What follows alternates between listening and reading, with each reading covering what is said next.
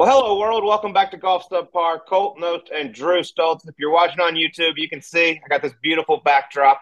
I'm in New York City, just left the Travelers. Big day tomorrow, Sleeves. Turning 38. Had to come to, city, to the city to celebrate it. Yes, dude. Wanted to send you a big happy B day. You got a nice day lined up too, by the way. Gravy meets the Big Apple. Hell of a backdrop you got behind behind you. Uh, tell the folks where you're banging it tomorrow. Yeah. So, by the way, uh, 90 miles from TPC River Highlands to the Soho Grand here in downtown Manhattan. Uh, 90 miles, three hours. Traffic is so sweet in this place. It's unbelievable. But we're going to go out on a night on the town tonight and then heading up to the Hamptons tomorrow, teeing it up at one of my all time favorite, Friars Head. Then Tuesday, we're jumping on the boat, going across the Hudson to Liberty National. It's going to be a hell of a few days, my man. Look at you, bud. How else would you bring in 38? You know what I mean? What other way right. is there to do it? Friars Head, by the way, there's so many good ones up there. I feel like it gets attention, but I don't think it gets as much as it deserves. It's it's it is top five in the sleaze rankings at least. I don't know how the rest of the world Golf Digest, golf, all these things rank them, but it's it's good, and it doesn't just beat your head in like some of the courses up there. No. It's it's in my top three. I can't wait to do it, but I got to give a huge shout out to Keegan Bradley, man. That performance he put in put on at the Travelers Championship just running away from the field. Tried to make it a little interesting coming down the stretch. I know his heart was beating a million miles an hour trying to win. You know, it's not technically his hometown, but it's the New England area. He's a Boston guy. Um, you know, was born in Vermont, so that, this is the closest thing to a hometown tournament for him. He says next to a major, this is the one he wanted to win the most, and he did it, man. Uh, had it, you know, with, with Chez Reavie in that final final pairing, and he put on a clinic, man. It was impressive to watch. Congrats to him on his sixth PGA Tour win.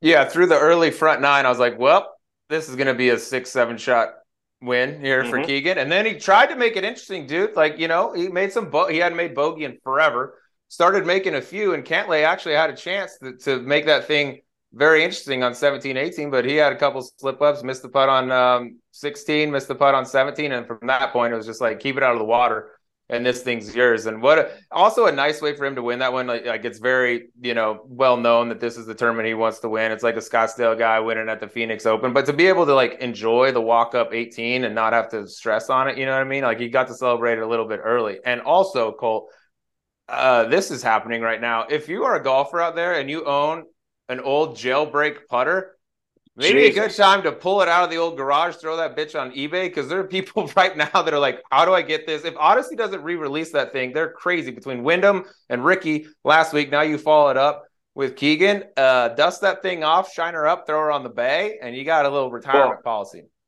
I know you got my garage code, and I'm out of town, but I'm 99% sure I got at least two of them in the garage. You don't so. anymore, buddy boy. Meant to tell you that. Perfect. Thanks. Yeah, Thank buy you. it now. Yeah, buy it now. Went quick. That thing is hot right now. But man, it was a great week. The amount of people, and I'll go ahead and just, I, I got to give you this answer. I did not find the heckler. Okay. But the amount oh. of people that came up and asked me, Have you seen him this week? Has he thrown anything at you? Zero heckling. Um, I was actually very disappointed. I wanted to see every person that came up and asked me, I'm like, Are you him? Be yeah, honest. Just, that just was going to be my first thing, fine. dude. It's like in a murder case when the murderer returns to the scene and watches the cops operate because they're like, "Oh, I'll look like an innocent bystander." Like he, it might have been him in there just mixing it up. Like, have you found him? Oh, I hope you find him type of deal. So don't rule that out. But I don't know what the hell happened to this guy, dude. We gave him a lot of pub. We shout him out on the radio. We're trying to find him. We need to offer cash or something, but he's up there, and I guess he's just tucked his head and uh, and ran, or maybe just only likes heckling the players. And then once you're once you're not playing anymore, you know, he doesn't give a yeah. shit. Who knows? But but, but man, it, it, was an awesome it was an awesome week. Uh, actually stayed in a new area this year called West Hartford. Beautiful place, tons of bars and restaurants. Went out with Max Homa third Friday and Saturday night. Uh, but he's getting so famous, it's annoying. Like people are waiting in line to take a picture with this guy, and he says yes to everyone. I was like, Max, start telling these people they have to buy you a drink to take a picture, so we don't have to pay for this shit all night. Like, at least let's get something out of this. And then just slide it on over to daddy. Dude, it's, yeah. at golf tournaments, it's probably 10x because everybody knows, like, hey, the tour's yeah. in town. Dude, when I had him for the Fiesta Bowl when TCU played uh, down here. Had him in, uh, I invited him out, and just walking into there. That's football fans. Like I know there's some golf fan overlaps, but I was just like, God damn, Max, we got to get in the game, bud. Like I ain't missing the start of this thing. Yeah, you know I mean, he's uh he's the real deal, Holyfield, dude. But uh, yeah, he's got to he start taking advantage of that a little bit. You know, what's being famous if you don't get free shit? exactly. Point. I know he you doesn't want to obviously spend Friday and Saturday evenings with me, but we did have a great time. West Hartford, shout out, y'all were an absolute blast. And Sleaze, our episode last week, the caddy episode, Austin mm. Kaiser, John Ellis was a huge hit. So we thought, you know what? Why don't we throw another caddy on the pod? We got a legend this week, John Cubby Burke. He is a beauty. Cubby, he's got some good stories. The caddies are awesome. People love them. They tell real stories. Shout out to Ellis and Kaiser last week for doing great. We got Burke this week. We're gonna get some more uh, coming up as well because people seem to love them and they're just fun as hell to be around. But before we get to Cubby, I want to tell you about RLX. Huge shout out to our boys. The RLX Golf Collection draws inspiration from the traditional aesthetic of polo, updating it to create a modern sensibility focused on performance driven design.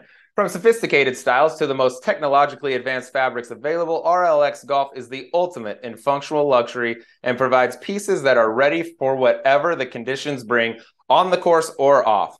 Ralph Lauren is the official outfitter of the United States Ryder Cup team and partner of the AJGA.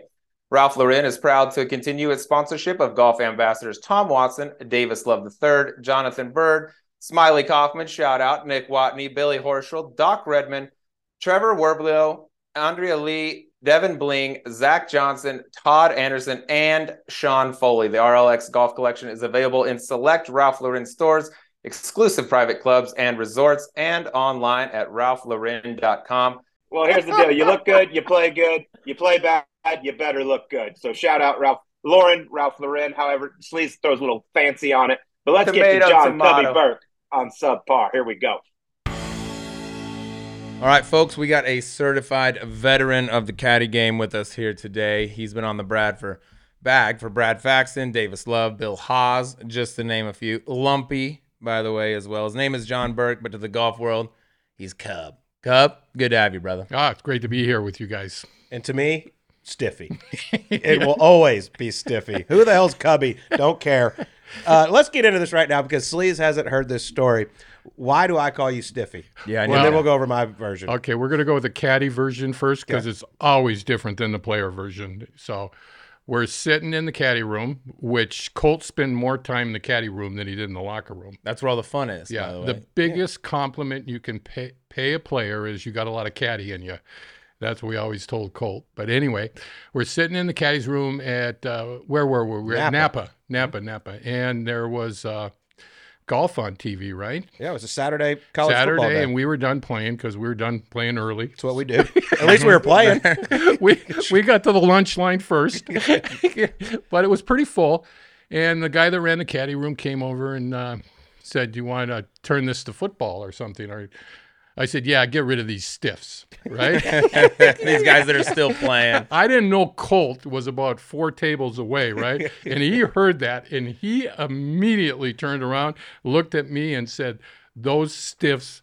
Pay your pay, write your paycheck, and I said sometimes. Yeah, yeah. For that version, and not those stiffs because my stiffs already done. By the way, which is why I'm eating. Yeah, yeah. Exactly. But uh, he was caddying for John Curran at the time, so to me, Cubby became Stiffy and John was Little Stiffy. Yeah, and we we never call, we never said Colt or anything else. It was always Stiffy and Stiffy and Little Stiffy. Yep. Yeah. By the way, Stiffy is a lot better than Little Stiffy. you know what I mean? if you're gonna be a Stiffy, like a big would be nice. Hey, big Stiffy, but yeah, that's me. Yeah, I don't think John like the little stiffy. Little stiffy's tough. Yeah. No, yeah, yeah. tough look. It was a real awkward moment too when John's now father-in-law came up to me and said, "Heard you call my son-in-law little stiffy." I was like. Yeah, so let's just move on from this. like father, like son. Yeah, he's a big wheel in the golf uh, business. Yeah. His father. Oh, that's, yeah, oh, that's great. Uh, let's settle this too, because your your last real full time boss on the on the bag was John Curran, right?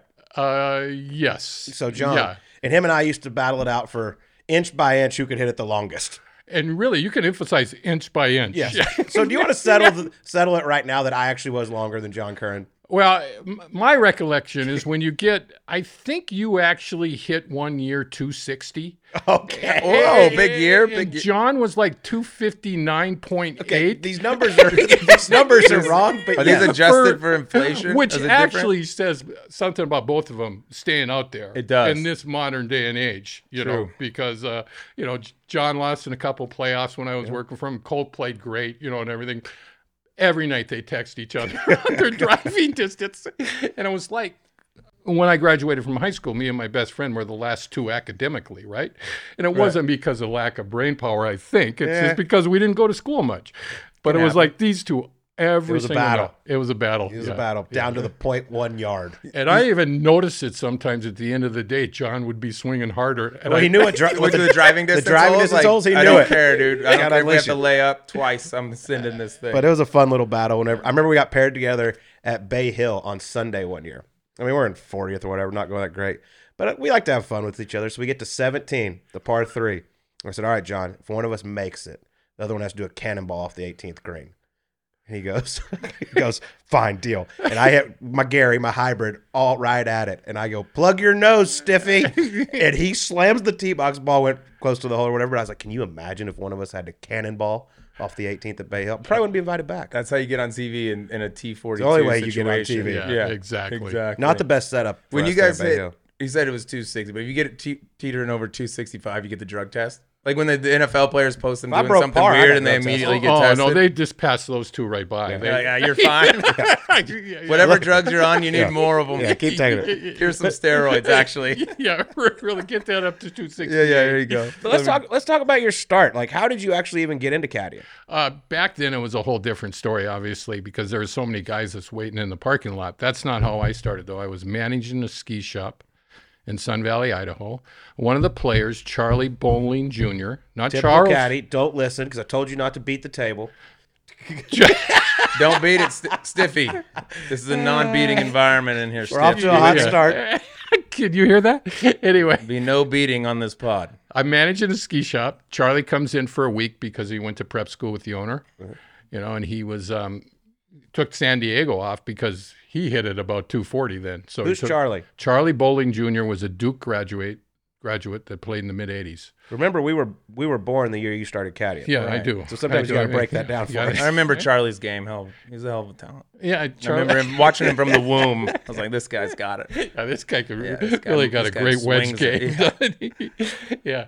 Well, anyway, Charlie was there for a week. We hung out and everything, and he had a caddy at the time called Crack Eddie Terrell. And See, uh, the golden era. Yeah, you know, yep. And uh, crack was always in his pocket, every getting in advance and everything. So at the end of the week, I just said, "Hey, Charlie, if you ever need a caddy, why, give me a call." And I didn't think anything would happen. And three weeks later, he called me, said, "Meet him at Vegas. We'll give it a try." We missed three cuts in a row, and he hired me. And-? What a yeah, guy. yeah. And I honestly, I wasn't blown. I had no idea what I was doing other than caddying when I was a young kid. I wasn't blowing him over greens. I was blowing him over grandstands. You know, I caddied him right off tour, uh, and he was a really good friend with Brad Faxon. And during the Canadian Open that year, Charlie got sick. I was already up there. Brad was up there without a caddy, and he hired me, and he finished T twelfth and kept his card with like seventy-two thousand dollars. Oh wow, Yeah, yeah. So, it's an average caddy paycheck nowadays. so he thought I was a big deal, and he hired me the next year. Hold on, I got you mentioned Fax. Canadian Open, first time, eleventh hole, first round together. Did he? oh, I, you're going to have to refresh my memory. I don't know the story. Well, he said, ask him about our first ever round together, eleventh hole Canadian Open. Oh, okay. I'm gonna I'm gonna tell you what I think Fax would say. Uh, it's not really what happened because he's great at embellishing stories. but we started at ten. This is my first round with him, right? So we go down eleven, and on ten, he hit it in the fairway on two, right? Okay. You know, so I had no yardage from over there or anything, or, or knew what I was doing. So you know, couldn't really figure out the yardage. But we get down to eleven. It's straight downhill. It's in the valley. The wind is This is Oh, at Glen Abbey. Glen Okay, Abbey. I know the Yeah, hole. Yep. yeah. Yep. Yeah, the wind's always it's always swirling there. You never know what it's doing. At least I never did. And uh, he gets hits it right in the middle of the fairway. And we're given the number, or he does the number. You know, we do it together. He says, "What do you think?" And I said, "I don't know. What do you think?" I agree with whatever you think. Yeah, exactly. And he never forgot that. You know, yeah. I mean, I guess he, I guess he expected me to say seven iron. How long did y'all work together? Thirteen years. That's where it 13. started. You just he didn't have it. He showed up without a caddy, well, he showed. Yeah, he showed up. and he was like, "Hey, I like you." Well, Just- no, b- uh, because Charlie was sick and they Yeah. were like really good friends. He Yeah. says, Cub's up there. He's already up there, you know, so take him. And we haven't made a cut yet. He's great. I bet he can do Well, wonders knew- for you. I yeah, exactly. Yeah. I knew him by then. I That's knew a him hell by- of a way to slide in though to a nice back. You know what I mean? Just on a random happenstance, like oh he needs a guy and your guy got sick. Back then there was 50 guys waiting in the parking lot. Yeah, You That's know. crazy. And guys Like would drive Monday up and they just swarm their cars. Yeah, yeah. It's nothing like it is, you know, you just kind of passed the line and went to a, Yeah, nice yeah. bag. By Yeah. the way, Exactly. well, we we've gone over how you got the name Stiffy, but how'd you get Cub? well, I was back home playing with some of my hockey teammates, and this was like 1975 during the Golden Jack era, you know, the Golden Bear.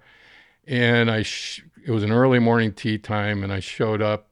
I hadn't got a lot of sleep that night, and uh, I shot 33 on the front.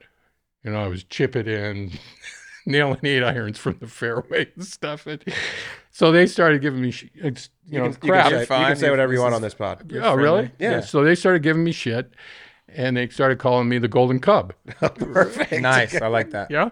And then I proceeded to shoot 48 on the back, and we're walking off the 18th green, and they said, We're taking the Golden away. That's nice. That's good. Yeah. I mean, caddies have some of the best nicknames. We've always talked about this. You already said crack something before that. Crackhead Yeah. Jimmy, that was a good one. Yeah. Yep. Uh, you got Cub, obviously Bones. Give us some of your favorite caddy nicknames out there. Well, there was Killer, who was actually, uh, you know, actually a felon for murder. He was out there for a while. That one makes sense. Yeah, and I think Bones brought this one up, Penitentiary Larry. Penitentiary Yeah. Larry. Yeah. That just scared the hell out of Bones. he was actually a pretty I think good Killer guy. sounds like a guy might be a little frightening. Yeah, and then there was a wanderer because he just seemed to wander all around all the time and never really do anything. Last call, Lance. Uh, the last call, Lance, which he wasn't real fond of, but yeah, that was uh, It was true. it was about as true as a nickname. You know, uh, there's just a ton of them. I'll tell you. There's um, you know, uh, Fluff is one of the best ones. Yep. You know, that's recycled too. Oh, is it? Yeah, it was uh, one of the announcers. It was Steve Melnyk Yeah. was nicknamed Fluff, and he passed it on to him when he, yeah, I like that. yeah, I feel like more caddies go by nicknames than their actual names. yeah. Because honestly, I was uh, working last week at uh, Hilton Head on the first tee with Gary Woodland, Tony Finau. I introduced, introduced myself as John Burke the Knocker John Burke. because I was knocking on the table knocker. again, and he thought I was kidding him. Yeah. Gary Woodland. You know, well, he's not very smart. well, I You call can him. trick Gary. Yeah, I call him Strut. Cause, Yep. Yeah. Mhm. Yeah, because he's always strutting around. You got How that would- chest out Yeah. at all. How much would you say? I would be too if I was him. Oh, don't delete that part. Yeah, we'll edit that. We'll, Yeah. edit that. we'll change what How much said. would you say? I mean, seriously, from 1985 to now, like the caddy world, it's just it's totally different. Uh, it's a joke. It, it, it's they they really don't have a clue. They're all spoiled. They got their little caddy lounge and their parking and they good get food? they get good food and they get gifts and people actually talk about them now. You know, and before we were like the Blue Water Crew. We were told where we had to go to the bathroom and where we were told we can't go anywhere. Mm-hmm.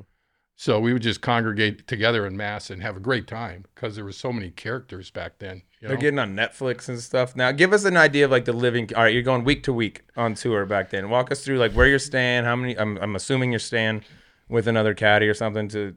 You're always reduce staying with at least one other caddy. Yeah. Usually you're staying with two, two or three uh, uh, other caddies. How would you do? Who gets the bet? Low score. yeah, By you your would guy? do low Yeah, score and stuff yeah. like that. So yeah. if you wake up sore the Yeah, next day, it's your yeah. boy's So fault. yeah, your guy, your guy, you wanted your guy to Yeah. shoot low every single Work day. hard. Yeah. Mm-hmm. Yeah, you caddied hard just to get a bed. See, I don't know if you know this, but Sleaze actually caddies once a year Yeah. at Colonial for Wyndham Clark. That's a good one to do it at. Uh, it's great. Like the food's good. I hang out in there with the caddies the whole time. Basically, Yeah. it's But- phenomenal. But I complimented you because this was supposed to be we're going to film at noon. You show up around 11:45, 11:50. You're prompt. Okay, Sleaze, maybe not so much, but what kind of advice could you give a young up and coming caddy like Drew Stoltz, the Sleaze? Right. I'm one for two on cuts made, but when we make the cut, we don't ever make bogeys on the weekend, and we finish top twenty.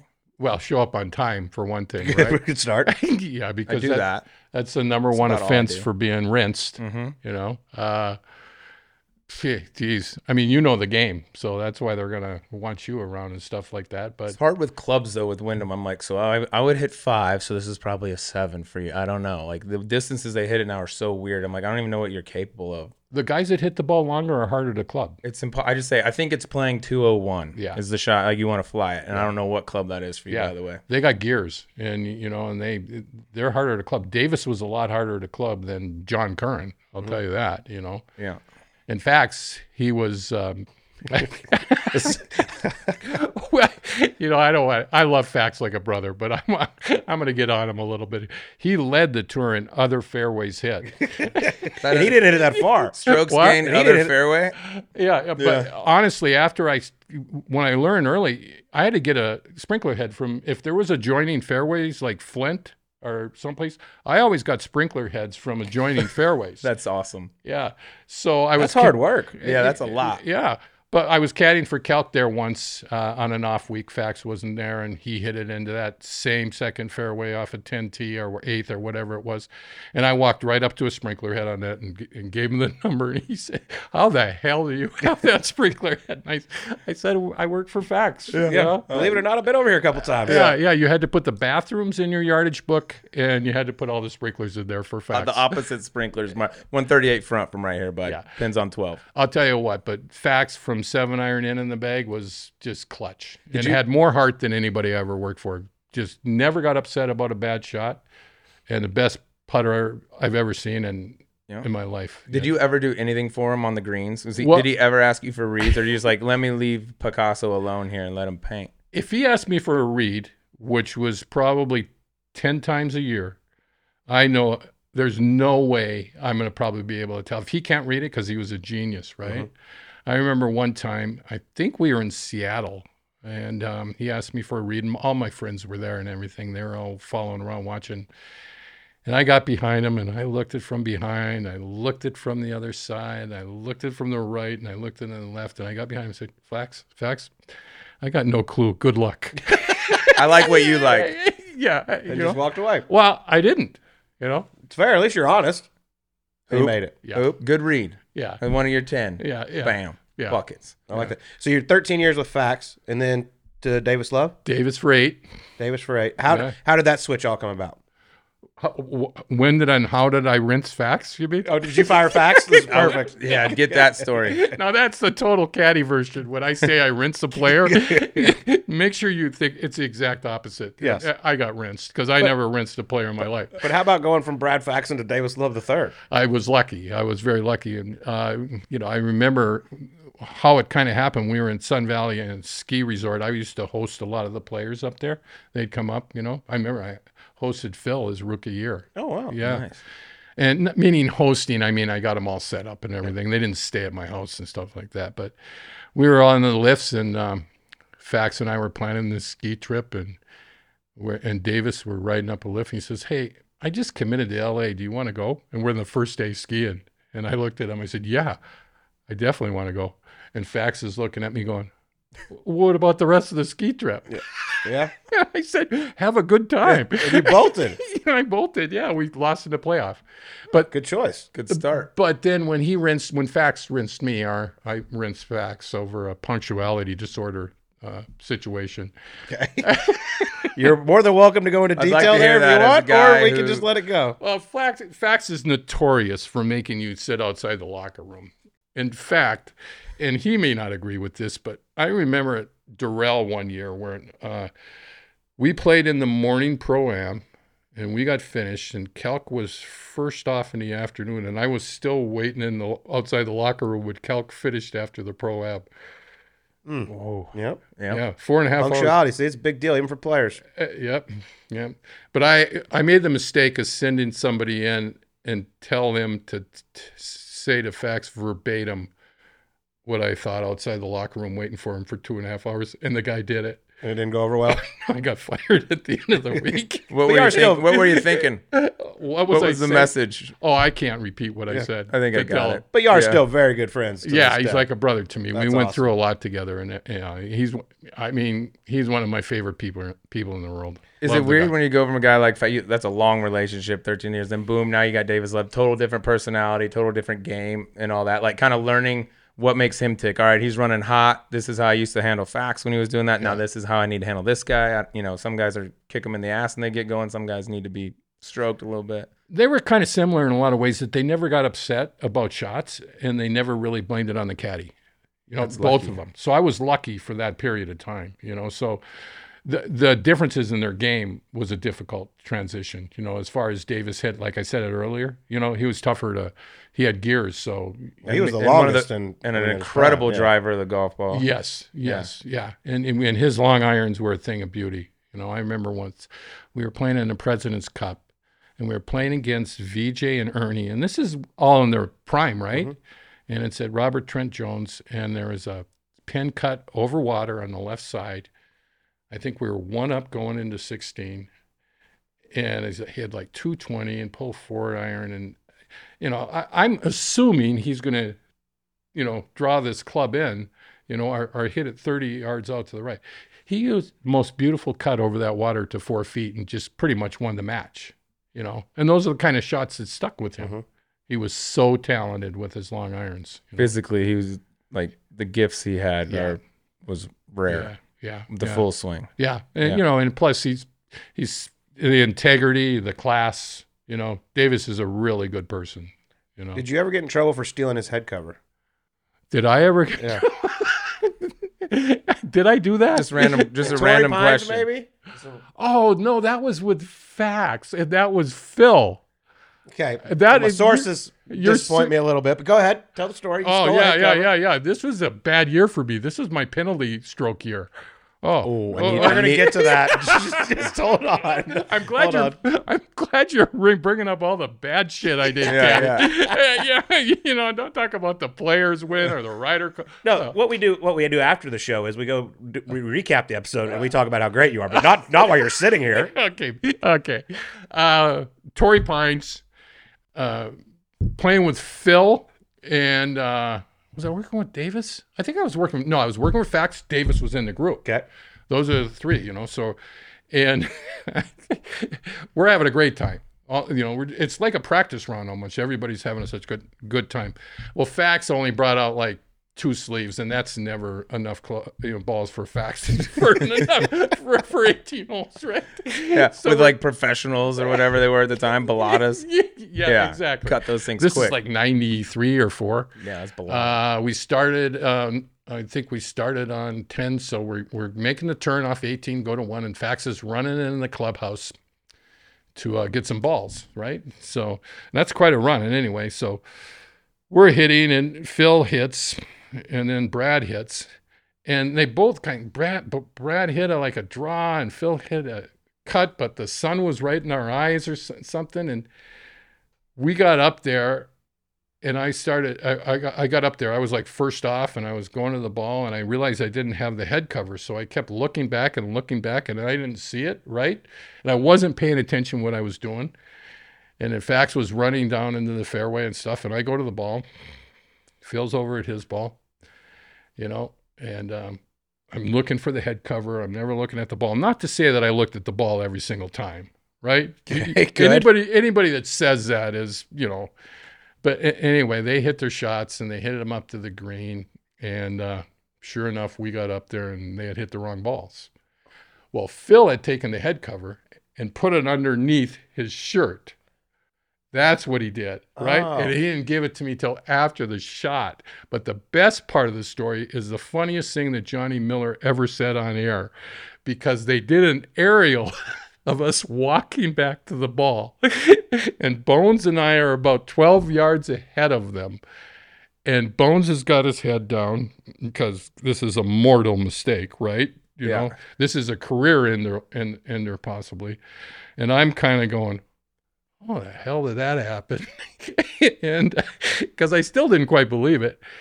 And they're both kind of yelling at us, right? And we're walking back, and there's an aerial shot of it. And Johnny Miller goes, yeah, there goes Dumb and Dumber oh, nice. on TV. Yeah. Yeah. I thought it was the best line he ever said. Wow. Hey. so Phil jacks your head cover, and then y'all end up hitting the wrong balls, having to go back. Yep. kind of takes Cool. a little, And- a little of the joke away when you're like, oh, by the way, you're penalized. Everybody was in contention too. Oh, Everybody had Oh. had a good nine holes, Boy. but it was the beginning of the tournament. But everybody was You right. still had plenty of time to mess it up. All three of them were on the leaderboard.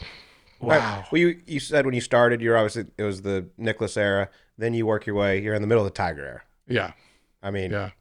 golf's booming. It still is, but golf was booming back then, especially you know late '90s, early 2000s. We got any Tiger stories?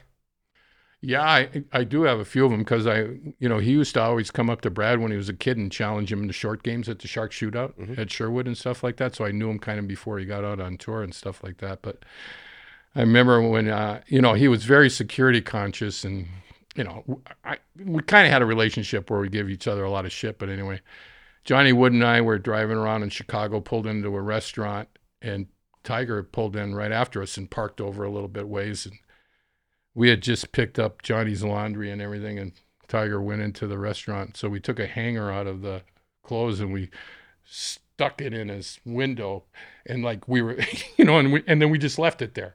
Oh, so the next day we're on the range with him, and he's telling everybody the story about everybody trying to break, Break into his car. Did you ever can, admit dude. to him it was I you? said Yeah. right there, yeah. Oh, okay. Yeah. What I'm sure that? he had some nice choice words. Oh for you. yeah, yeah. I can't repeat those either, but You he always that said now. that. There's a sniper on the roof, Yeah. looking at you. Yeah, another time I jumped on the back of his car in front of a hotel when he was trying to, you know, waiting for somebody. He just freaks out when that happens. You know? yeah, yeah. I, there's a couple I can't tell either, but uh, you know, What's it like? I mean, obviously, you want to win. This is your living. This is how you make money. But Ryder Cups have to be the most special. Yeah, here we go. yeah, yeah. There's nothing like it. I don't know if there's anything like like I can't compare it to anything else in sports. Like I remember in one of our hockey games, there was an NHL player playing with us, and he was acting like an idiot. And I said to him, "Act like you've been there." And he said to me, "How would you know you've never been there?" you know, it's kind of like so I can't compare it. But it, uh, the most nervous I've ever been in my life is at the Ryder Cup on the first tee. You know, it's just, it's just a special environment and everything. And that is when the that was the era when they hated each other, Mhm. right? And we and I'm 0 and 4 in Ryder Cup, so oh the European team loved me. you know, Stay so out of Rome. I remember Kidding. the first time we're in, we're in um, uh, Spain at Valderrama, and uh, this is 1997. We're teeing off first on Friday, and I think it's uh, Fax and Freddie because I always put Freddie with Fax playing best ball, right? And I think we're playing Langer and Montgomerie, and there's really nobody there, and there's a board about six feet away. It's like a hockey board. It's up like this. And I'm just standing there nervous as hell. It's my second Ryder Cup, not as bad as the first one. And I turn over there and I look, and it's Michael Jordan, right? And no one knows he's there. This is the first time he's ever gone, and he hadn't told anybody and everything like that. And he looks at me and he gives me this manly fist pump, you know, like Jordan, only Yeah. Jordan can do, mm-hmm. right? This is after he'd won five championship and he was going to get his sixth that year. And I'm caught off guard, and I gave him the stupidest fist pump back. I looked at him, and went like that. I know nobody could see that, but he looked at me like I was the biggest idiot that ever walked. And that was my take from that, you know, that that Ryder Cup. Because later in the day, I tried to act manly around him, and that backfired too. Yeah, do that one. Yeah, yeah, exactly. So, but no, the Ryder Cup's unbelievable. Tell us about the acting manly part. That's good. Well, Tom Kite was a captain, and back then he the captains always had the cooler for the water in the back of their carts, and he's sitting on the back of the carts, and you know he's all I mean, he's all legs, right? He's what, and he's Six six. with- and both of his legs are kind of blocking the cooler. And Fax was parched because you know he's so nervous and everything. Everybody is. So I, ru- I got to get him to water. So I run up to him and I hit him as hard as I can in the knees. And I said, "Get out of the way!" And I grabbed the water. And once again, he gave me that same look. And It's a bold strategy. Yeah, it didn't work. Excuse me, Mr. Michael. it, it backfired completely. Did you ever see him again after that? Yes. And let him know how cool you are. You're not. yeah, actually- just because Keegan and Curran are such good friends, I asked him about that. I said, "Do you remember that?" And he goes, "Yeah, I remember that." And he never said anything to me the rest Yeah, of that's the day. it. That's it. I That's do it. He never it. talked to me again. Nothing else. Nope. Nah, nothing. that's a tough. You'll get another chance with Mike. Sure. no. Get, stay on those Ryder Cups because you mentioned that was like the hate era where it was a big, you know, all that type of stuff. You played matches against Seve, and Seve has he's one of Europeans, you know, best ever at the Ryder Cup, but he has some gamesmanship tactics. Are those stories true? Did you notice him? Like, does he was he actually doing stuff? Yeah, he Can you tell Yeah. any of those? yeah. Like things he actually did? Yeah, and when he was captain, he did them too. You know, I'd so love to hear yeah, yeah. He those. clears his throat. when you're about Yeah. to pull the trigger. Yeah, continually and stuff like that. Yeah, It's just congested. and he's always kind of in, in the line, always kind of nervous and fidgety and kind of in the way, you know, and uh, on purpose. And then when you play against him, when Fax and him were in a match, it was just uh, uh, unbelievable to watch where these guys were making pars from. I remember the ninth whole whole kill. Seve's tee shot went about 42 yards and never and and, and he made part. to have the hole, you know. So yeah, he was incredible that way. Yeah, But he's, yeah. he's a fun one, fun one to watch. But you're right. He, he would do that, like the change jiggling. That's true. The clearing of the throats. Yep. Did anyone ever call him? Does anyone ever like back off and be like, dude? I think Zinger called him on it a couple times. didn't Zinger called him at Kiawah he? yeah, because Seve and them The were War by saying the they Shore? uh, I didn't wasn't play there. the same ball. yeah, Yeah, in '91. Oh, that's right. Yeah, there was yeah. a discrepancy that they were te- playing with two different golf Different balls, balls. and Seve called him out, and then Zinger got into it about jingling change and stepping right as he was getting ready to hit it and all this. And, yeah. Oh yeah, they had it. They had it out a little. That's bit. when it was awesome. I mean, that one especially at Kiawah, like that was a big one, big rivalry. Like they were, gen- it's changed a little bit. I think both sides still want to kill each other, but they're still like friends. Back then, it felt like real. I don't like you, you don't like me. Let's go. Yeah, that's when the animosity started, I think, right there. What made it so great. That's what built it up so much. Like, yeah, yeah. And then when Sergio got there, you know, he helped a little Yeah, bit. he Running around, He turned on for that thing quickly. They got a few guys that just all of a sudden that shows up and they go. If you could caddy, I've only been to the Ryder Cup in the states. If you could caddy one more Ryder Cup, would do you enjoy it more over there or here in the United States? Well, you know, I, I love going over there because my the British was always my favorite tournament, but I'd rather do it in the United States. I would love to win in the United States. Hmm. That's why I asked Sergio if I could work for him. That's a good line. Uh, that's good. Was What there is any that? caddies that have gone like so? Scott, you know, like he was on the other side of the President's Cup this year. He's been on the U.S. side with Rickie for forever. Now he's with Tom Kim. He was on the other side of that. Did you know any guys that were U.S. and then went on like, grabbed a European bag and have been on both sides? Yeah, I think I think uh, uh, yeah, I think there's been a few people that have Yeah, done that. That'd be yeah. interesting. They a kept few. it. It's a strange dynamic, you know. You're rooting for your player. I mean, you're of course, but it's still like we had an uh, American caddy that bet against us with the Europeans in '95.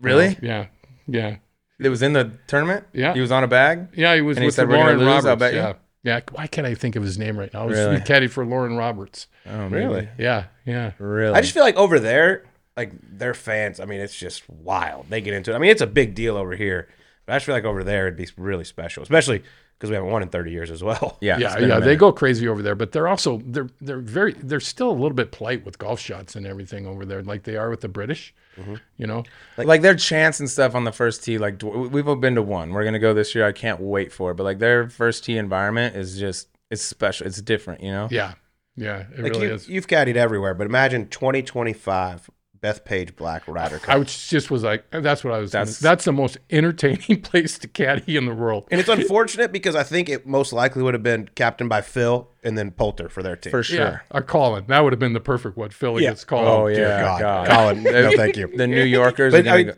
New York, it's different up there. It's the best. It is. See, the you love it. Oh, I love it. I mean, I, I was, I crack up all the time, no matter what they say, because it is true and it's to the heart, and they don't hold back. You know. My first ever time playing there was a practice round for the Barclays at Bethpage. We're on 17, that par three that's brutal to hit the Yeah. green. Playing with John Mallinger, we both missed the green. And Tuesday, this guy goes, "You guys fucking suck." Welcome to New York. That's Here we my go. guy. It's- I feel like it's one of those if they love you like Phil, they love right. He could do no wrong. He's gonna have the crowd support. It's probably the best place in the world to play. And on the other side, if you're on the wrong, like Sergio with the gripping, regripping They made- stuff they that was made- going on, like your week's gonna be miserable. they made him cry. I mean, it's It was a, it was like, but it's also like New York, like especially for the Ryder Cup. It's like it's one week, it's gonna be different, and then it's gonna, you know, you're gonna go somewhere else and it's gonna be back to normal. Just Colin. gotta live with it. Oh, Colin couldn't handle it. Monty. oh. Yeah, no, he was well, on the wrong shit they side said also. to him, Yeah. You. It's it's tough. They're not I mean, shy. No. and they do it to everyone Yeah. Yeah. except they for. Phil, obviously. Yeah. Yeah. They love Phil. Oh, go But back that to Ryder Cup will be insane. Yeah. That's like going to be one of the highlights of all time Ryder Cups, hopefully. Um, go back to 2004 because Hal Sutton, that was the year, what, Oakland Hills, and all that stuff. But the big thing, which I didn't know about, the cowboy hat got a lot of attention when he came out on the first tee. Some of his decision making also got attention, but talk about the cowboy hat. Well, we were trying to decide on what to do for a present for him because Hal was great. He was one of the first captains that was really great to the caddies. Involved us in everything, got us Cadillacs for for courtesy cars. That will never happen again because we would all leave the hotel at the same time and race to the parking lot. Gotta tone it back. Yeah. Yeah. Joe always won that race, or Judd, one of those two. Mopeds next year. Mm. So we were going to get him a present and everything. So Judd took the command and took the command, being from Fort Worth and everything. He bought him a really, really nice cowboy hat because I think Hal's in the horses and everything yeah. like that. It's a beautiful hat, but it was black, right? So he shows up on the first tee wearing that black hat, you know. So that that was not a good sign right from the beginning. And the first pairing, I think, was Tiger and Phil, right? Mm-hmm. Yeah, Coming out with a bang, boys. yeah. Didn't yeah. go so well. And Phil hit it so far right, and the look that Tiger gave him. Oh, Yeah. Over and over, by the way, there's clips of that, like Phil hitting and Tiger's like closing his eyes, trying to hide Oh, it, but yeah. yeah, not so much. yeah. And then his instructor telling Phil's wife why he hit that walking off the tee. Oh yeah, the little hey, here's what's going on in the swing. Like she's Yeah. gonna relay a message to him. You're a little stuck. yeah, there's always like I feel like depending on who the caddies are, but there's some fun games between the caddies when you're out there paired together. Yeah. You'll do some, you know, whatever, play hole by hole or whatever it is with your player. But I heard you like to play some little over under games you would set, depending on who you're paired with. Possibly maybe if someone was a little negative. Well, I guess you're. T- yeah, we we were playing with Scott one year with Davis. And I love Scott Hoch too. Because believe me, he'll he'll say anything, anytime, anywhere. Mm-hmm. He's not going to hold back, right? And I said to Davis, "We're going to do an over under on how many stupid things Scott says today." we're walking out to first tee. And he said one sentence, and I looked at Davis and said, "That's two. and it's really hard to say two stupid things in one sentence. But he did it. I Yeah, believe he- the over under was seven and a half that day, and he got there. Yeah, yeah. That, oh, he got there by about the fourth or fifth hole. You know, Love that. Yeah. What were some of the other games the, the loops like to play while they were out there? Uh, we, didn't, we didn't have games, but Fax and I had a, like a stupid number system, like you know, just to alleviate some of the boredom. You know, we would use uh, professional athletes' numbers instead of you know their names. Oh, instead the, of for like, the yardages, yeah. yeah. If we had 199, it was one Wayne. One- Yeah, yeah. You know, That works. yeah. Who was obviously not Davis or Fax, but like who was the people you looked? Was it more based on the player or the caddy when you looked forward to who you are paired with?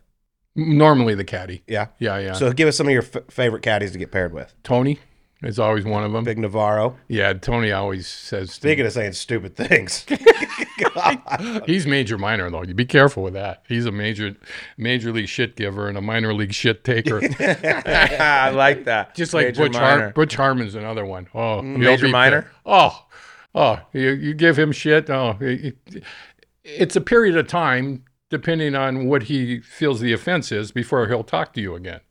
You know, and and same with talked to you in about thirty years. yeah, Tony. You know, Tony's a good friend of mine. I mean, he always says the world's my dartboard, but it's really his. You know, mm-hmm. but he was one of my favorites. I got to tell you a Tony story that he pulled on me after I rinsed Davis. That's gonna be our clip that we we pumped the episode for. After I rinsed, After I rinsed Davis, Davis, he was doing nothing for me. told Tiger no. Dead in the water. Mil- Yeah. Numerous times I told Tiger. Yeah. Every Yeah, he time he was open, Tiger, it won't work. Stop begging. yeah, really serious. Like, you're gonna have a good career, but nah, it's not, Not for me. So I was after I rinsed Davis. It was about four months after Tony rinsed Adam, Adam Scott. I had called uh, Tony and I said to him, I said, "Hey Tony, I you know we're good friends. I don't want to you know, but I'm I'm I'm looking. Will you give me Adam's number? He's open, you know." And at the time, Stevie's caddying for it at the Open because Tiger was hurt. So he, he gets uh, he says, uh, "Well, what do you want me to do? Put a towel in the bag for you too?" So he was like a little upset. So I said, "Okay, Tony, that's it. Your friendship's more important. Okay, don't even give me the number." So uh, my wife, our common law wife, uh, is uh, Common law wife. she- she's uh, I wish people could see that. Anyway, uh, she wants to go on a bike ride, and you know, bike rides aren't real high on my priority, so I'm kind of stalling. I said, you know, and then all of a sudden the phone ring, and it's Tony says, you know, Cub, I thought about this, and there's nobody I'd rather have work for Adam after me than you. Now that should have been a red flag for me, right? Right there. Here we go. It wasn't, but I was a little flustered with her. Come on, let's go take the bike ride and everything like this. So he gives me the phone number, and I say to her, "Let me call him real quick, okay, and see, you know, because I know he's on the course. I'll just leave a message." So I dial a number, and and I'm waiting to, for the message to come on. And all of a sudden, I go, "Hello, mate," and I gack. I completely Uh, screw that phone call. Wrong number. I go, hey, Adam, this is Cub. Uh, uh, uh, uh, uh, if I worked for you, uh, we do really well. I gotta go. Bye. you know, it was just terrible, right? and I didn't expect him to answer. So we take the bike ride, and I'm bitching the whole time. She's telling me to shut up the whole time. And I get back, and I get a phone call from uh, Tony, and he and he goes to me. He says, uh, "How'd that phone call go with Adam?" And I, uh, I said it was awful. I didn't expect him to answer, and I just completely blew the whole situation. He goes, I got some more bad news for you. And I go, What? He goes, That wasn't Adam. That was Joey Damiano. he had one of the other, he gave me one of the other caddies' phone number. Oh my God. And the whole time I thought it was Adam. It's good know? news, bad He news. He should have let that go Good for a couple bad weeks. news. Yeah. Oh, oh, he couldn't, but he felt so bad. He was apologizing for it. And I said, Tony, that was one of the best ever. yeah. you Let you, run into Adam on the range, like, hey, dude, I'm sorry, but like, what are you talking about? Uh, yeah, yeah. I didn't. Adam didn't hear that story till about two or three years ago. I Oh. told him he had a big. He got. He laughed about That's that. good. Tell me about. I know you spent quite a bit of time in Mexico. About w- when I. Mm, very open ended. Yeah, you know a lot of stuff. Very open-ended question. done your research. Are, are you surprised? Eh. We're professionals around here. Are you talking about 1970s? I was just told to ask about your time in Mexico. W- You mean winning the Mexican? Are, are being told never to come back into the country? I think we Feels probably go like that that, one. one. Feels- like feels like that maybe second one possibly that's the story. well, I was back in the 70s. You're not was- allowed in Mexico. I wasn't, but they didn't have computers, so you know I was. Uh, we got busing in Mexico and got um, in San Blas, Mexico, and spent the weekend in jail and uh, bartered our way out. You know, Jesus. but we had to That's be. de- pretty I impressive. didn't know we were though, doing. actually, This is our first did that. criminal on the. Yeah. but, but we de- we had to be deported on the all the way across the country from the western coast all the way into Brownsville, Texas, with two vehicles that were in a federally armed in each one. That's a comfortable. and then we were told never to come back into Okay. Mexico. So when uh, Cameron was winning uh, the Mexico down there, I I was trying to stay away from the camera. Oh yeah, because he Oh, won. My, yeah. Y'all won Mayakoba together. yeah, Yeah. yeah. Oh yeah, a little little camo, a little disguise. What did you? What did someone tell you about this? No, they didn't tell me anything. They just You told just me to told ask us these everything. questions. We didn't So I even know you'd yeah. ever been to Mexico. Uh, yeah, yeah. Uh, can we? Can we? Cub, can I was we? 22 years old with it. I don't know Yeah, if the statute of limitations is run down there in Mexico. Can No we get computer. into the the charges here that landed you there, or what you did to get into a Mexican prison in the first place?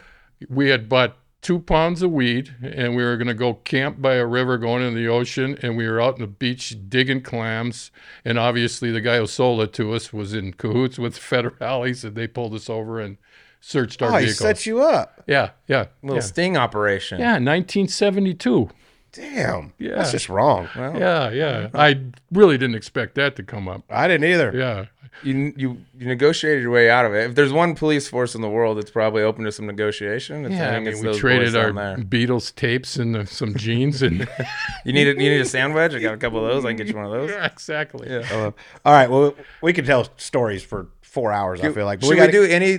Should we get a quick recap of? We talked about a lot of your guys. You did do a one what we'll call like a farewell or retirement tour with our boy Lumpy. Tim Yeah. Herron. Oh, How'd Oh, yeah. that go? He had to be a peach because I don't think he even gave a shit at that point. Maybe less than ever before. Uh, well, you know, he still cared and everything, but he just kind of he kind of knew what was going to happen, and he was going to enjoy his last nine months. So it was the most fun we ever had. In fact, I think we were a distraction to almost every group we were in because we were laughing so hard almost every day. You know, like you know, Yeah. some of the stuff he do. I remember we were walking up the playing Reno, and he had a five footer for eagle, and um, he, and he hit it three feet, and straight up the hill. Right, he had to putt three feet. It was two feet short, and he put up his putter like in the guy Yeah. Caddyshack, and he yelled. Cubby, I can't fucking take it anymore. and he just fell. and he, he didn't even break his fall. And, and his arm was right here. And he bounced off the green, right? And he just laid there. And there's about 50 people following him because he's entertaining, right? And everybody was laughing. And then everybody got deathly quiet. and I he's still can't take it anymore. I can't fucking get anymore. He's the How have I best. not seen it? They gotta have a clip of that. And honestly, the guys in the fairway, I look back, they're all like this with their hands on their knees laughing. Finally, I said, Are you all right? he goes, Yeah, I just don't want to get up yet.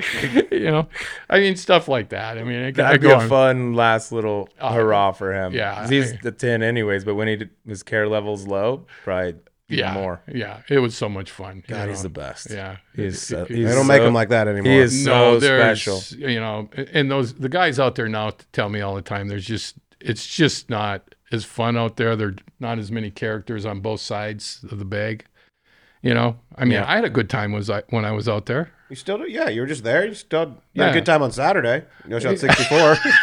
Zero to zero. yeah. I That's can't, di- I, I mean, I think the I money. can't niche caddying either. There's no caddies having to negotiate with the federales to get back into the United States in Mayakoba anymore. Yeah, but Period. there, back then there was a lot of caddies uh, negotiating with law I'm sure. enforcement.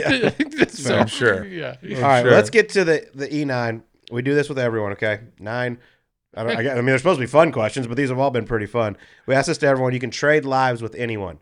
Be somebody for one day, dead or alive of all time. Who would it be? Well, probably be um, probably be Wayne. The great one. Yeah, yeah, Lil? Gretzky. Oh, I'm yeah. Because I I had no skills or talent as a hockey player. It was just go to the corners in front of the net, bounce around and shit. You know, love to play the game with skills. Gretzky in his prime. Yeah, yeah. Is there Don't another, um, just for my reference here, because you already answered one of mine, is there another question maybe along those same lines coming up involving that man on your side? Um, if yeah. not, I'm going to fire. Okay. Mine is. All right, I'm going to give you this one then. Craziest caddy fan interaction you've seen where a caddy had to like step in and regulate somebody because it was too much. I was probably, um, we were playing in the finals in match play at La Costa against Mhm. Davis. Back in the day. Yeah, that was the little guy that was running around every time Davis was in his backswing, yelled "No love," Oh, yeah. Remember that? and I went up to him, and finally, I Forgot about that. yeah, and I was kept trying to search for him and everything, and uh, Tiger's security wasn't doing anything. Why would they? We started, you know, that's we were leading the match until that started happening.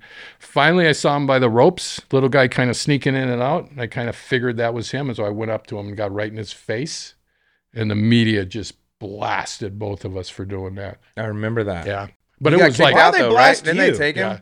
It's your job to protect your guy and make Yeah, sure if somebody's just- heckling him, you find him. I mean, it's not even really your job; it's the security's job. We ended up losing that match, but they just blasted us saying we were way out of line to go after him. But it was literally right at the top. He would wait Well- till he was right here every single time. I remember it too, and they made it sound like if you didn't know and you weren't there, it made it sound like he did it like one time. Or No, something. no. It like wasn't at the top. It was just he was not rooting for Davis basically, and they he got booted. But that like He did it up. at least four times Yeah. before I, sc- I spotted, you know, because of course everybody's following us, so he's hard, and he's a little guy, so he's in and out of everybody, you know. So you you hear it, you look over, right? Then you just see little feet scoot around, you know. So, yeah, and That I makes was- more sense. Yeah. Okay. yeah. All right, next one. You've had some other jobs in your in your time. Okay, hockey GM. Now you're the what do we call it? Poho. Poho. Poho. Uh, you were once a roofer. Yeah. You got a uh, lot of skills, you- dude. yeah, you do it all. But uh, you, you, I believe you broke up with a girlfriend while you're doing some roofing. Who the hell did you? Maybe share the story with us.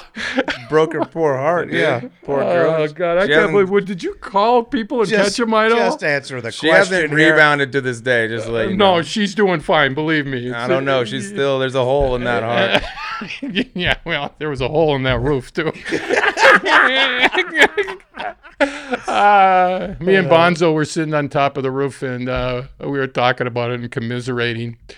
And I and we could see our condo, and it was about two blocks away. And all of a sudden, the window was open, and all my shit was being thrown out. Oh, so she broke up with you. yeah, everybody, all, all his shit was being thrown in the condo into the yard. And I, What'd you do? I said, I'll, I'll grab that at lunch. So you're on another job. Look over to your condo, and she's throwing all your stuff out the window. Who are your so great. sources? This is so great. There was a hole in that roof Fuck. too. I, I, I gotta know your sources. We'll get to it after the show. Oh, that's good. Okay.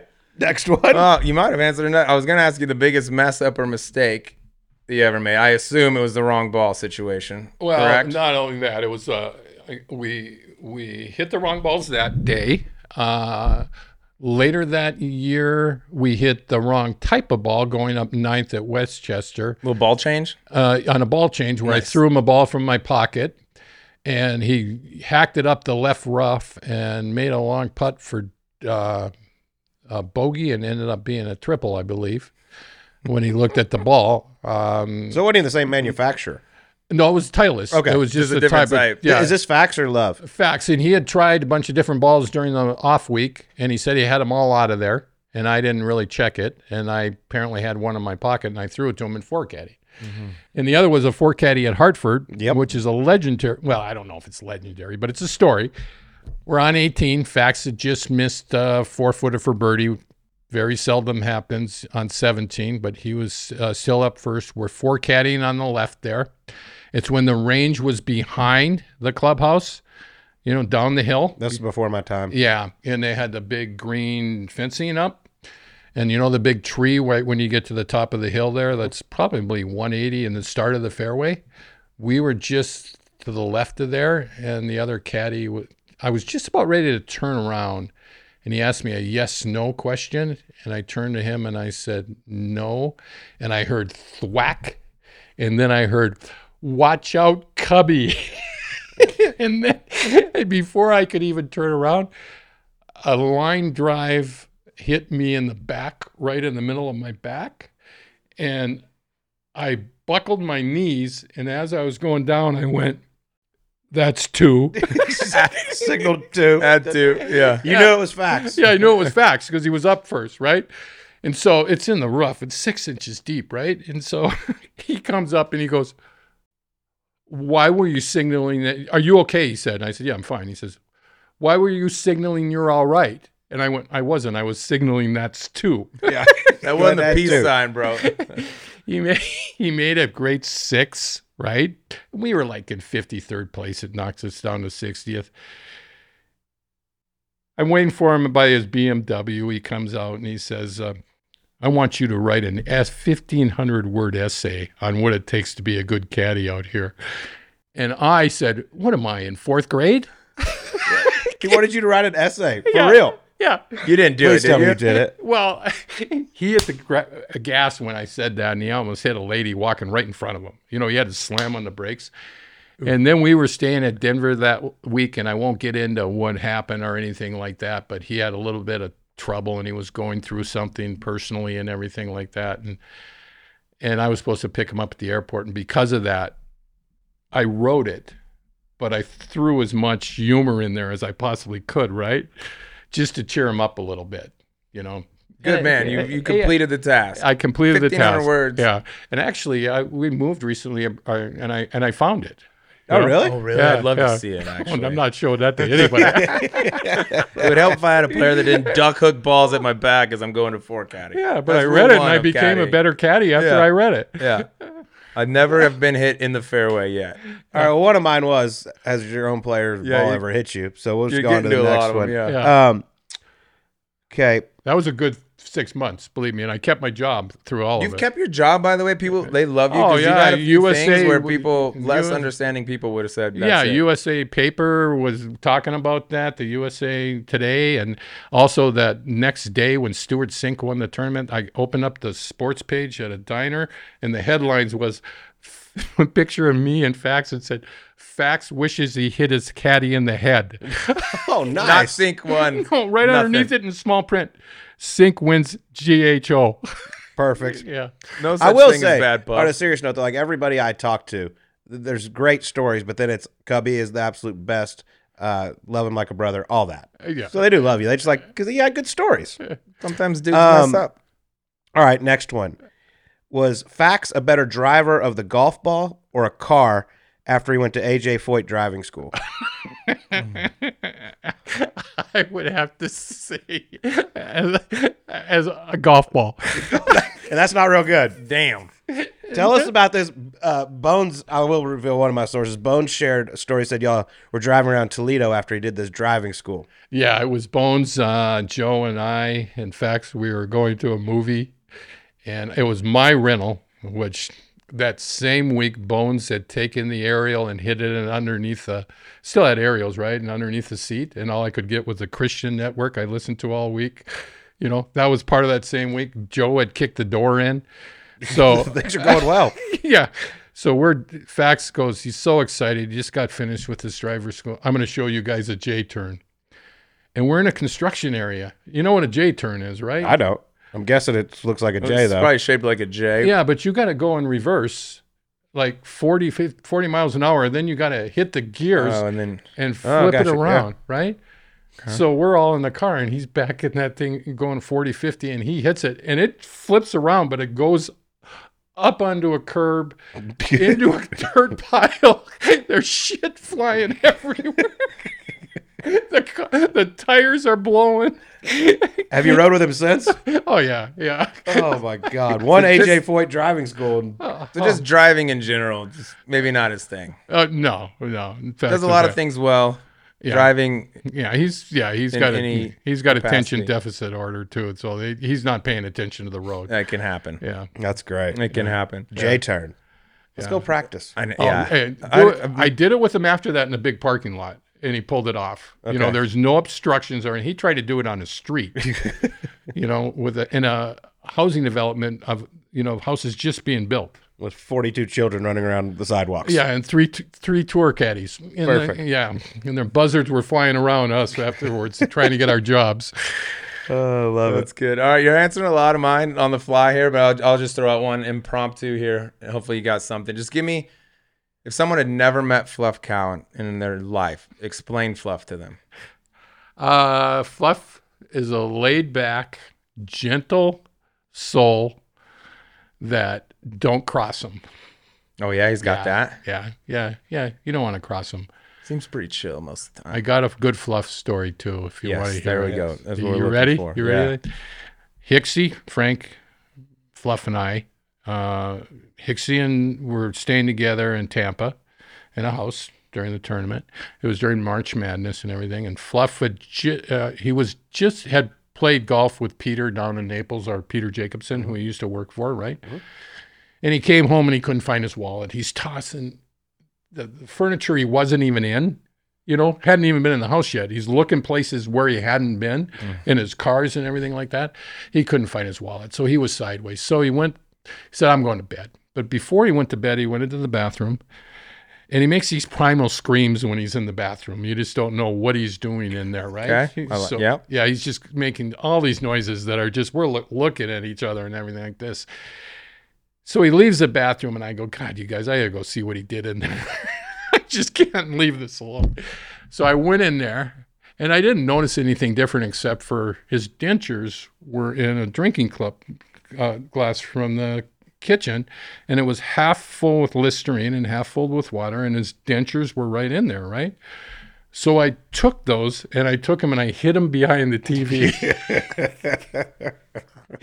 so the next morning he gets up and goes to the bathroom and the three of us are actually watching early morning games we don't have to be to the course till later and he, he goes in the bathroom and, and and well i took that glass and i put the formula in there right the same with no dentures the glass is still there but the just- teeth are gone. there's no teeth in it Problem. Yes, problem. So he comes out of there and he goes, Hey, are you going to see my fucking teeth? We're going, and I go, No. And they all, uh, Frank and Hicksy go, No, we haven't seen your teeth. even know you had dentures. Yeah, you had them in when you came in last night when you couldn't find your wallet. They're a fucking funny. I could go, of course. Jim's gonna be mad if I don't have my fucking teeth in. Talking about Jim Furyk, right? and I said, Fluff, think about it. Where did you have them last? Could they have been in your wallet? he goes, Oh, that's real fucking funny, cub. Oh, fuck you guys. So, so he goes and he gets dressed and he's walking out the door. He goes, We're gonna fuck. And I said, Fluff, they're behind the TV. and so I he bet put he him wanted in. to kill you. Oh, he was so mad. I don't I'm remember surprised you. putting him there. I'm surprised you didn't let him go to the course without him. Oh no, I couldn't. I couldn't. Oh, that's You can great. still rip darts with no teeth, though. Oh God, He's a beauty. he is. He's He's, I special, love. eh? I love Fluff. I just love the guy. he needs to have like a. He needs to write a book at the end of it all. Oh yeah, that's yeah, that would be. He's been around the block. yeah. Great caddy, better person. Yeah, Love seems like it. All right, last one for me. Have you ever asked for someone's autograph during a PGA Tour round? Yeah, I know where you got that. There So- is. There it is. Yeah, yeah. Eight- This is, if this is true the way he told it to me, this is incredible. it's a true story. Okay, good. 18th hole at Pebble. Uh, we had won 2001, and our partner was Bill Russell. And this is not the story, but it's kind of a prelude to it. It was that uh, Bill was walking over the greens when we are trying to win, and he's got like size 15 shoes, and he's walking on our lines. And Davis says, I, I, "You, you got to stop him." So I'm boxing out Bill Russell, coming down the final nine in front of the greens. You know, I'm like five nine and a half, right? Just trying to box out one of the greatest of all times. So we fast forward to 2003, and we're playing with Mike Weir and Wayne, his his partner, and uh, Davis is playing with John Lennon. Uh, who, who works for no, not the Oh. no, he's already dead. I was about to say how that happened. I remind me years are messed up on something. He, he okay. was he was a top one of the top dogs at American Express. And anyway, you know, we were having fun with Wayne all day long and telling stories and everything like this. And my stepson, who's was a big hockey player, you know, he really wanted me to get a autograph from Wayne, right? So I hadn't done it all day long, all day long, and Davis pipes it down the fairway, and we're wa- you know we're watching Tom Lehman makes a putt for birdie, and now we're tied, right? Uh, This is the last hole of the tournament. this is the last. This is seventy second hole. second. Seventy second Shit hole. is on the line. yeah, shit is on the line, and you know. And I said, this is a great opportunity because he's over on the left side of the fairway. We're the right side of the tree right there, right? So I go over to uh, Wayne. I said, hey, you got to sign this for my stepson. You know, he takes one of his balls and he sign it and everything, you know. And uh, I turn it around and, and, you know, it says 99 on it, you know. I turn it around and I go, why are you using Mario's balls? Because Mario Lemieux was 66, right? He said, get the fuck out of here, come. well, uh, Davis is yelling at me at this time. You need to get over here. You know, we- He's hitting his second shot at the 18th at Pebble Beach, and you're over getting an Tied- autograph. tied Yeah, for you're the tied for the lead. tied for the lead, yeah. And At what point did you think this was a good idea? I was gonna say after the round feels like a good time when you shake hands. Well, you know what? He needed a distraction because we were waiting for the group in front of him, right? He needed to think about something oh, else. Oh, so this is good strategy by yeah. you. So I just went over and I, you know, and then we just discussed it. It was a four iron. He hit it to 20 feet and two putted, and we won the tournament. And you got your autograph. so it works. Yeah. Sometimes players don't understand what you're doing for them psychologically. Yeah. it's above the, you know yeah. what I and mean? basically, I was you just, get it. Yeah. Basically, I was over there getting an autograph and never thought that at all. The Mario jokes. I thought good. I had enough time. Mer- the Lemieux joke's good too. Yeah, I mean, like, Wayne what really are you doing, liked- dude? Get your own ball. Like you're, you're known enough. You probably get your own number on that. yeah, exactly. That's good. That's good. good on the last yeah. hole.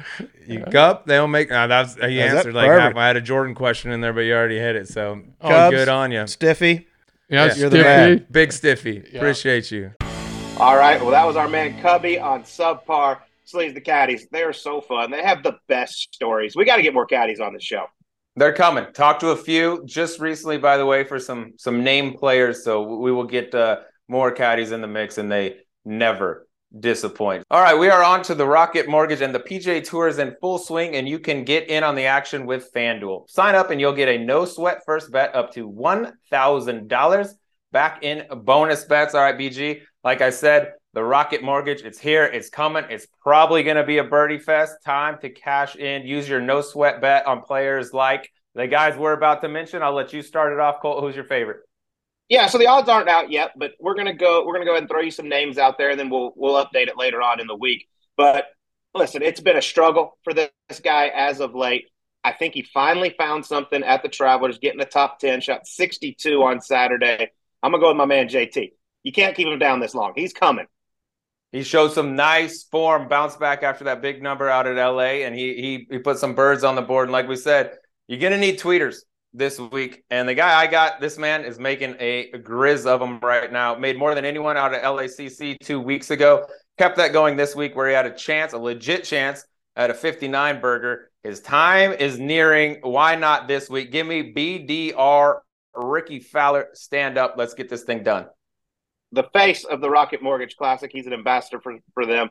So I hope Ricky continues this great play. I was actually on the call for the 60. It was a lot of Ooh. fun to watch him coming down the stretch. Had a good good look at it. Didn't hit the best wedge into the last, but still, hell of a round of 60. Um, a little further down the board, this guy also makes a ton of birdies. That first win's coming soon.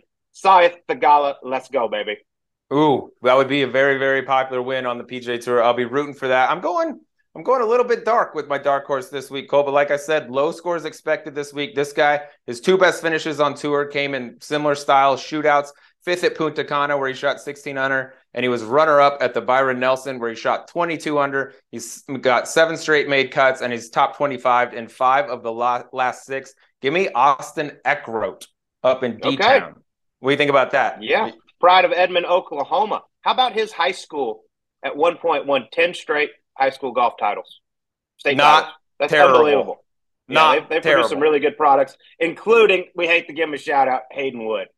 Oh, shout out to H Town. Oh, shout out to H Town. He was riding on the coattails of Eckroat all the way to them state titles. Um, by the way, had a legit look for 28 at the, on the front yeah. nine at the at LACC for the lowest nine holes in major championship history. So the kid can make some tweets. If you like these, you can bet him to win outright, top 20, head-to-head matchups. Right now is the perfect time to join FanDuel. The app is safe, secure, and easy to use. There's a wide range of betting options and props, including the things I just mentioned. There's some exotic bets in there as well. And when you win, you get paid instantly. So get inside the ropes from now until the Tour Championship.